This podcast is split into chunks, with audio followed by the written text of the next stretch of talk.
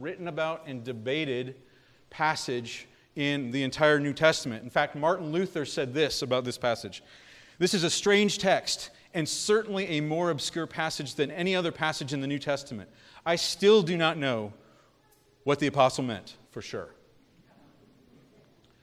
And yet, this is part of God's word, friends. And we stand on the shoulders of those who have come before us. There, because it is the most written about and the most debated about, there have been outstanding studies and research done into this passage, which help us to understand it. He, he, it's, it's, he intends us to understand it. We have asked His Holy Spirit for illumination into this passage. And so let's dig in and try to figure this out together. So Peter begins with this. He says, For Christ also suffered for our sins, the righteous for the unrighteous, that he might bring us to God. We, we start with something quite easy for us to understand. It, Peter tells us that um, we, it's, we ought to be willing to suffer for good because Christ suffered for good. Because he, he suffered for good, and not just for good, for us. He suffered once for sins in order to bring us to God. To, he suffered as the righteous one to suffer for us, the unrighteous one, in, uh, in order to bring us to God. He was righteous, and so he didn't have to suffer. He willingly suffered. He willingly entered into our world. He willingly took on our sins. He was willingly put to death. He said, No one has the power to do this. I do this willingly. So if he was willing to do this for us, then we ought to be able to do it as well in the midst of our lives for the sake of Christ. It conditions our mindset as far, far as how we pursue uh, in the midst of the suffering that we have. But then he continues. He says, For Christ suffered once for sins that he might bring us to God, being put to death in the flesh, but made alive in the spirit, in which he went and proclaimed to the spirits in prison because they formerly did not obey when God's patience waited in the days of Noah. Very confusing passage to us. And so we have to ask ourselves what is Peter saying and what does he, what does he intend for us to get out of that? How, why is he telling us this? Okay, so he, he starts off and he says, He went and proclaimed to the spirits in prison. So when we, when we, when we look at this, we, we have to ask ourselves wh- where was it that Christ went? Where was this? Um, when was it that he went? To whom did he speak? And what was it that he said? Those four questions help us to think through it. And there's been lots of different interpretations, three main interpretations, which I'll walk you through. But as we evaluate these, we, we have to think through what is both uh, supported by this text, that is, what, what is supported exegetically from this text, but also what does the whole of Scripture tell us, supported theologically. We can't err on either side. Okay, so the first explanation, and you may have heard this before, is that what, what's going on here is it's talking about Christ going, descending into hell and speaking to spirits or uh, former unbelievers in hell. He's preaching to those in hell, okay? And this was a, this was a view that was held by an early church father by the name of Origen uh, and Clement of Alexandria. These were in second and third century church fathers. And you may remember this also from the Apostles' Creed. Uh, he descended into hell, it says. And a lot of that was trying to answer the question well, how, how are Old Testament believers redeemed in Christ? If we are all redeemed by Christ and Christ alone, how were they redeemed? But it was also trying to answer the question well, what really happened to Jesus between the time that he died and the day that he rose, between Good Friday and, and the resurrection? And so they said, they view this as Christ descended into hell and was preaching. That proclamation is a preaching to those in hell. But not everybody was, in the tr- course of church history, was convinced by this. Augustine being one of the ones that was not very uh, in support of this. And it was because Augustine, who was in the fourth century, said, Well, hold on he, he, felt, he felt convinced that this life that we have, this earthly life, is the one chance that we have um, to put our faith in Christ. And this provides some other way. Uh, it, it, doesn't seem, it doesn't seem to fit with what Scripture is so clearly teaches. And so Augustine said, well, no, what, what Peter's talking about here is that Christ preached or proclaimed through the mouth of Noah. And in support of this is what Peter says earlier in 1 Peter chapter 1. You may have remembered this where he talked about how the prophets or Christ spoke through the prophets. And so they say, well, Noah must have been a prophet as he spoke to those in his generation, and that's what, what Peter is talking about here. Um, and this view was held by uh, not just Augustine, but also Thomas Aquinas, and even up to the Reformation. But the issue was that this text doesn't seem to bear that particular interpretation. Augustine, um, even though he was a fabulous theologian, is known to have not very good Greek. He was one of the Latin fathers. And um, he, was, he was okay with this interpretation, probably because he didn't understand the Greek itself. By the time Calvin came around, Calvin understood Greek very well, and he was uncomfortable with this interpretation, and yet he didn't have anything particularly better to say. Um, and so we, we kind of lived with that at, at that particular point. And the issues come from this part where it says, that uh, he was put to death in the flesh, but made alive in the spirit. Put to death in the flesh, but made alive to the spirit. If, we if we look at the first view, um, where Jesus supposedly went, descended into hell, then we can see how he was put to death in the flesh, but how was he made alive in the spirit? The best we could say is that he remained alive, because he was alive in the spirit when he was when he was on earth. But he, it doesn't say that he remained alive, it says he was made alive in the Spirit through this act. And if it was the second view, if it was this aspect of Noah, Christ speaking through Noah, then how are we to understand that Christ was put to death in the flesh? And how, how does that fit with this particular interpretation? Which leads us to a third interpretation, which now modern commentators are more convinced of. And it is, in order for us to understand this, we have to understand an ancient Jewish document by the name of First Enoch. Okay? And now, uh, if your eyes roll with this because you've never heard of First Enoch, you're not alone. This is not a part of our scripture, and nor should it be. And if you know about it, it's probably because you run in scholarly circles. So, what, what is this document, First Enoch? It was probably written 300 BC before Christ. Um, and the person of Enoch is mentioned in Genesis chapter 5. Um, he's mentioned as the great grandfather of Noah.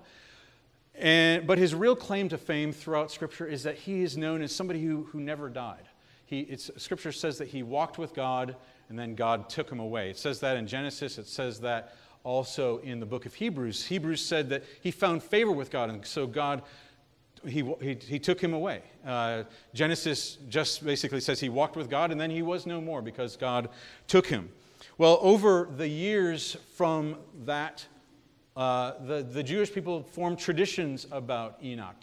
Uh, where, where did he go? What, what, what was what was going on with him. And this, this document, First Enoch, is a document that was written by someone and attested to Enoch as uh, a, pro- a, prophecy from heaven on behalf of the person of Enoch.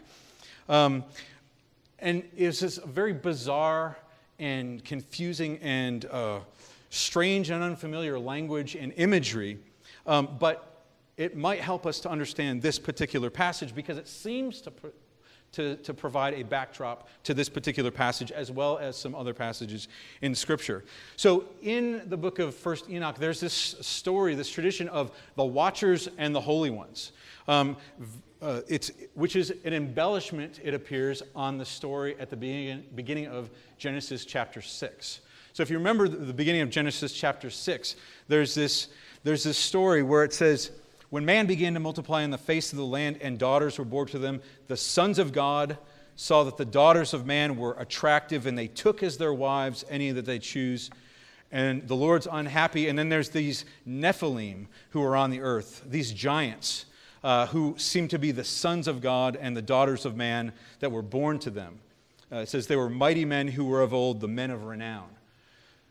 Now, the book of Enoch, first Enoch, seems to, embellishes upon this, and it says that there uh, that these sons of God were these evil spirits that were cast out of heaven and, and joined themselves with human women, and they had these giants uh, that were uh, giant people that had evil spirits coming out of them. And these evil spirits uh, were responsible for uh, the, the deeds of shame and injustice and sin on the earth. They were, they were called to corrupt the earth. And it was because of this that God became angry with the earth. And, and these spirits, um, there's the watchers and then their descendants, they're, they're, they're petitioning to God. Uh, can, can we go back to heaven? And they say to Enoch, you know, Enoch, God's not listening to us. Will you please go intercede on our behalf and see if God will accept us back into heaven? And Enoch agrees, and Enoch comes back and he says this. This is the message. Uh, uh, this is the, the message that he says. He says, You will not be able to ascend into heaven until all eternity, but you shall remain inside the earth, imprisoned all the days of eternity. And these evil spirits are responsible for this corruption, quote, until the day of the great conclusion, until the great age is consummated, until everything is concluded. And so they're not allowed to ascend into heaven. They are imprisoned within the earth until all the days of eternity. Now, this, this story is strange and it's unfamiliar to us, but it seems to provide a plausible background to this passage. Um, now, Peter says this. Let me take a quick step back. He says this. He says um, that Jesus was put to death in the flesh, but made alive in the spirit. And we look at that and we see, probably, uh, if you're thinking like me, we're seeing a body soul distinction. Like he was put to death in the body, but he was somehow made alive by his spirit. But the, the way that the Greek writers, including Peter, des- describe that distinction between body and soul is not what he has here. He uses something more generic. Uh, he uses the term flesh and spirit, not body and soul. And what it seems like what he's saying is that he's, he's speaking more generally. He's saying that Jesus was put to death in the flesh in, in, in regards to his earthly existence. He's come as a man and he's been put to death in his earthly existence, but he's been, he's been made alive. He's been in his glorified existence. Something that's, that's new, something that is, is created in this event. He's talking about his, his death, how he's been put to death in the flesh, but he's been raised to new life. He's been given a glorified existence through his resurrection. And so, if that's what Peter is talking about, and if he's referring to this passage in 1st Enoch, then these spirits in prison that, that Peter refers to are the evil spirits that are at work in the earth today, ever since this time in Genesis 6 through now. And, and Peter's not necessarily validating this first Enoch story as though it is gospel truth, but he's appealing to a cultural understanding. Peter's readers, the people of that time, would have understood that story kind of like we understand the story of purgatory. It, we, we think, some people might think that's biblical, uh, but it's not. And, and so they, they would have had this understanding of the watchers, the evil spirits, the hold they have, how they are imprisoned. And, and, and Peter's saying that, that Christ came and proclaimed to them. He doesn't say that he preached to them, he says that he proclaimed. So what is it, if this is true, what is it that he proclaimed? Well, what he's proclaimed is that he's proclaiming victory because these evil spirits are the ones who are imprisoned. They are, they are trapped within the earth until the day of eternity, and they have been cast out of heaven.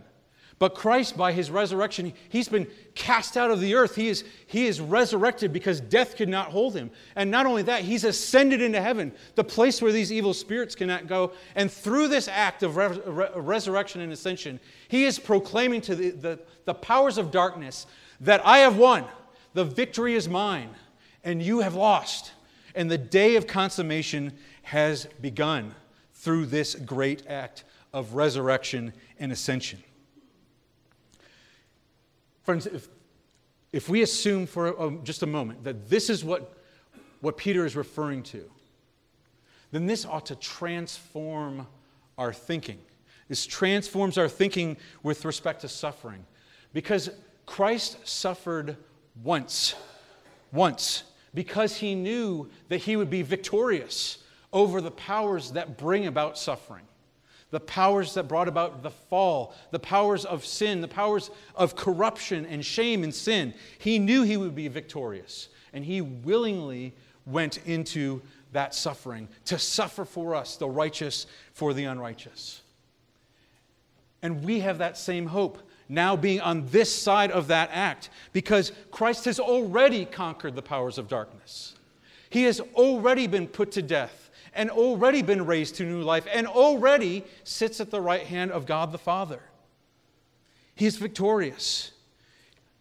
We have suffering just this once, just this one life, and we know that once, once we are, we are brought into eternity, there will never be suffering ever and ever again. But Peter continues. He says, he says, in which he went and proclaimed to the spirits in prison because they formerly did not obey when God's patience waited in the days of Noah while the ark was being prepared, in which a few, that is, eight persons, were safely brought through water. Now, why, why would Peter talk about Noah at this point and the flood? Well, again, if we're, if we're using First Enoch as our backdrop, then this could be a key for us as the reader that he's, he's providing the setting of that same first Enoch story, that the, the disobedient spirits are at that particular point. But I think there's something much more than that. Uh, there's an aspect that Christ, through Peter, is telling us that we ought to be patient in the midst of our suffering. We need to have patient endurance. Second Peter, which we read for our gospel passage, talked about how Noah was a herald of righteousness, a herald of righteousness as he, as he built the ark. Uh, Hebrews talks about how he, he condemned the world through his acts, that uh, he knew that judgment was coming, and he was proclaiming it through his acts. And he no doubt suffered for it. It took a long time for him to build that ark. There was no doubt suffering that he endured. And we suffer because of the promise of coming judgment. We proclaim the gospel. We proclaim that Christ is coming again to judge the living and the dead, to judge each person according to what they have done, to judge whether or not we are in Christ. And there's great ridicule in proclaiming that message, proclaiming that there is no other name under heaven by which man ought to be saved. We are heralds of righteousness in the midst of that. And we, and we suffer just as we live out our Christian lives. You know, perhaps we read the news and we hear about all this white supremacy stuff, and we, we know people who are sympathetic to that in our workplaces, and we, we speak against that because all, all mankind are created in the image of God and need to be treated with respect. Or maybe we see the chaos in Washington, D.C., and, and we hear people complaining about that, and we say, but God has established all authority. We need to pray for those who are in in authority as those who are watching over us. And we face ridicule for that. We're in the schools, you know, just for being named Christian and how that's weird in the eyes of people. We, we face suffering. We face the scorn of the world. And, and Noah can be kind of an example for us, of an example of patient endurance. But he's just, but Noah's just a signpost pointing to Christ. Christ not only endured suffering on our behalf, but he was also the one who ushered in the victory over suffering, the one who accomplished these works, who suffered once to bring us to God. And, and the power of, of suffering, the power of sin, the power of wickedness, has been broken, and yet we still wait that final consummation. And, and, and Jesus even points us to Noah. He says, he says, when the end of days comes, it's going to be just like in the days of Noah, when people were living it up. And then the flood came and wiped them all out. He said it's going to be the same way when the Son of Man comes in his glory. People will be oblivious. People will think Christ never doesn't see, that the Lord will never judge, and judgment will come upon them like a thief in the night. And so we wait. We are the heralds, and we suffer. But we suffer not without hope. but not only is there this aspect of patient, endurance, but there's also this great hope because Noah was delivered. Noah built that ark, and Noah got in the ark, and the, and the floods came, and Noah was saved. He was brought to dry, dry land. And, and so, so it is with us. And, and Peter makes this point. He says, he says that the, the ark was being prepared in which just a few, just eight, eight persons in the whole world, all of them, were brought safely through. And I think that's, that's God's tenderness speaking, us, speaking to us, just saying, you feel outnumbered, you feel small in the eyes of the world, you feel like the pressures of suffering are just overwhelming you like a flood. No, I have got you in my hand, and I know you by name. Though you are small in number, though my love for you is profound, and nothing will snatch you out of my hand. Just eight people were saved, and we can feel like the multitude is pouring in on us. And yet he says, God will watch over us and deliver us. But then he continues, he says, Baptism which corresponds to this, now saves you. Not as a removal of dirt or filth from the body, but as an appeal to God for a good conscience through the resurrection of Jesus Christ. Now, if you're paying attention, if you've been paying attention over the years, you, you ought to be saying, well, hold on a second, baptism does not save us. You've said that at this table every time we've done this. this is, baptism does not save us. And I say, hold that thought. But you're absolutely right that the, the sacrament, the rite, the, of water baptism does not save us. We are saved by grace alone, through faith in Christ alone. And, and Peter hints at that. He says, Baptism saves you through the, through the resurrection of Jesus Christ. It's, it's not just our faith, it's faith in a, a Savior who has died for us and has been raised to new life. But it's not just, it's not just the belief in that, but it's being found in Him grabbed by faith. Grabbed by faith. Um, when we talk about baptism or e- either of the sacraments, we talk about ha- a sacrament is a sign and a seal of a spiritual reality. So, what that means is it's a, it's a sign, it's, it's a signpost. It's not the thing, it's pointing to the thing. It's saying, this is something that's going on. And it's a seal in that it seals to our consciences this spiritual reality. It's like God telling us, I am really doing this. This is not just something that you're doing or that the pastor is doing. I am doing this to you, really. But it's received by faith because of Christ. Um, and, and, so when, when, when Peter says, he says, this is baptism, it's, it's, it's, uh, it's corresponding to this. It's not a removal of dirt from the body. Uh, he's pointing to the, the physical act of water baptism, how it's not, it's not washing us off it's not making us physically clean, but it's this appeal to God for a good conscience through the resurrection of Jesus Christ. It's a spiritual reality which God is doing to us through the resurrection of Christ when we are united to Him by faith in the resurrection of Jesus Christ. And so it is not that the sacrament of water baptism is saving us, but our true baptism, when we are the thing signified, is truly happening, when God truly baptizes us, unites us to Christ in his death and resurrection, then we are truly saved. We are truly saved. And, and it's not that this is pointless, because this is what God has given us as a sign and a seal. It's pointing to that, it's, it's a picture showing us what God is really doing, and it's sealing to us that this resurrection is really ours, that we have new life, that we are saved in Jesus Christ. Um, and so, if that's true, if that's true, that we have truly been baptized, united to Christ in his death, this death that has been accomplished, and united to him in his resurrection, if he has been victorious over these things and we are found in him, how, can, how could that not completely give us hope and endurance to admit to endure in the midst of the suffering that we endure in this life? We have been set free from our sins, from the judgment that is due us. We have been given new life in Christ. And He shows us, He says, it's absolutely and truly true. It really is yours.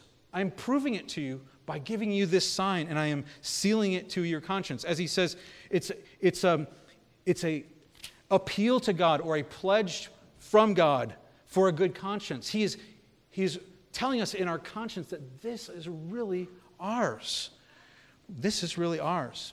The storms of our life may rage through, through suffering, and it may seem like it's turbulent forever. But if we are safe within the ark that God has provided, if we are safe within Christ Himself, then He will deliver us to the promised destination. We will be delivered. And then Peter ends with this. He says, Through the resurrection of Jesus Christ, who has gone into heaven and is at the right hand of God with angels and authorities and powers, having been subjected to him.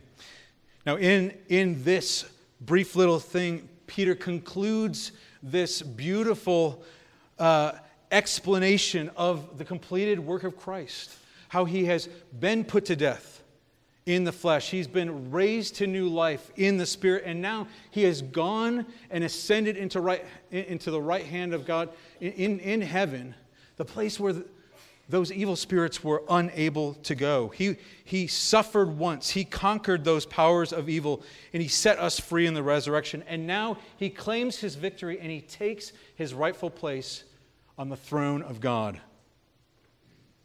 He who willingly suffered once on our behalf.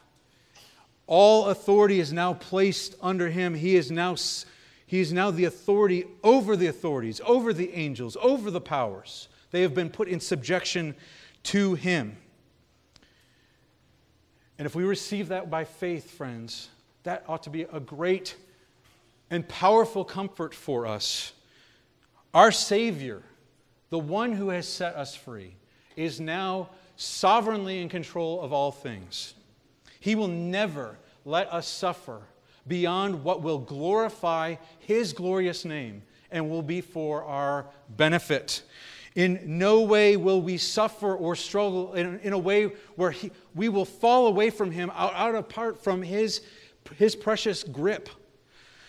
He will not let us be tempted beyond what we can bear, but He will provide a way for us to stand up under it, even stand up under the despair of our circumstances. Every promise that He gives us is yes and amen. He is, he is over authority over all powers. Who could stay His hand? Who could stay His hand? He is, he is the victor. He is our victor, our champion who has gone before us, and His victory is ours. Now, friends, I think it's remarkable if we think about the fact that it's Peter who has written this book to us about suffering, and remarkable about how he points back to Christ as being the center of our hope in the midst of suffering.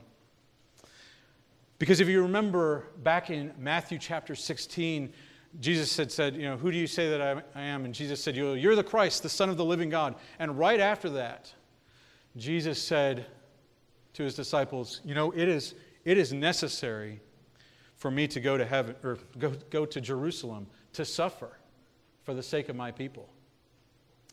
And remember who, what Peter said? He said, Far be it from you, Lord. That'll never happen. You don't need to suffer. And Peter said, Get behind me, Satan. Get behind me, Satan, because you have the thoughts of man. You are not thinking the things of God. You do not have this. Don't tempt me. That's from the mouth of Peter. And now Peter is the one who is unpacking this the necessity of suffering for us.